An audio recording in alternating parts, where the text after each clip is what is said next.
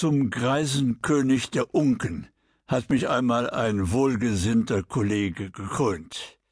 Ein solches Renommee sollte man pflegen, zumal wenn der Warner, wie die viel zitierte Cassandra beim Fall von Troja, mit seinen Voraussagen recht behielt.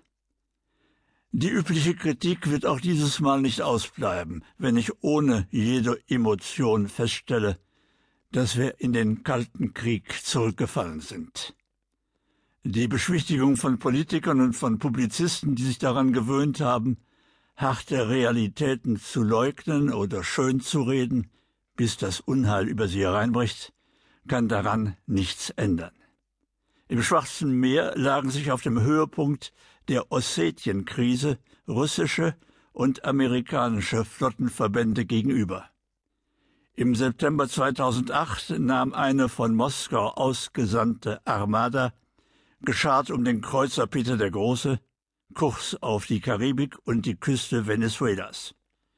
Wenn das Pentagon in Ostpolen ein Raketensystem aufbaut, das vom Kreml als Provokation, ja als Bedrohung aufgefasst wird, soll sich niemand wundern, wenn demnächst auf dem Boden von Belarus und jenes Oblast Kaliningrad, das einst Königsberg hieß, auch russische Lenkwaffen mit Nuklearsprengköpfen eingebunkert werden.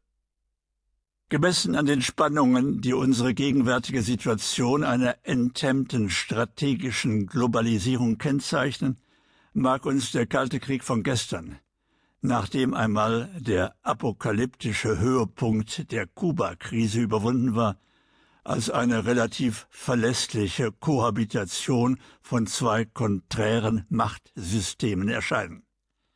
Diese lieferten sich zwar in irgendwelchen entlegenen Gegenden Stellvertreterkriege, War by Proxies, aber gleichzeitig bewährte sich eine Übung der gegenseitigen Konsultation und Mitteilung die gelegentlich an Komplizenschaft grenzte.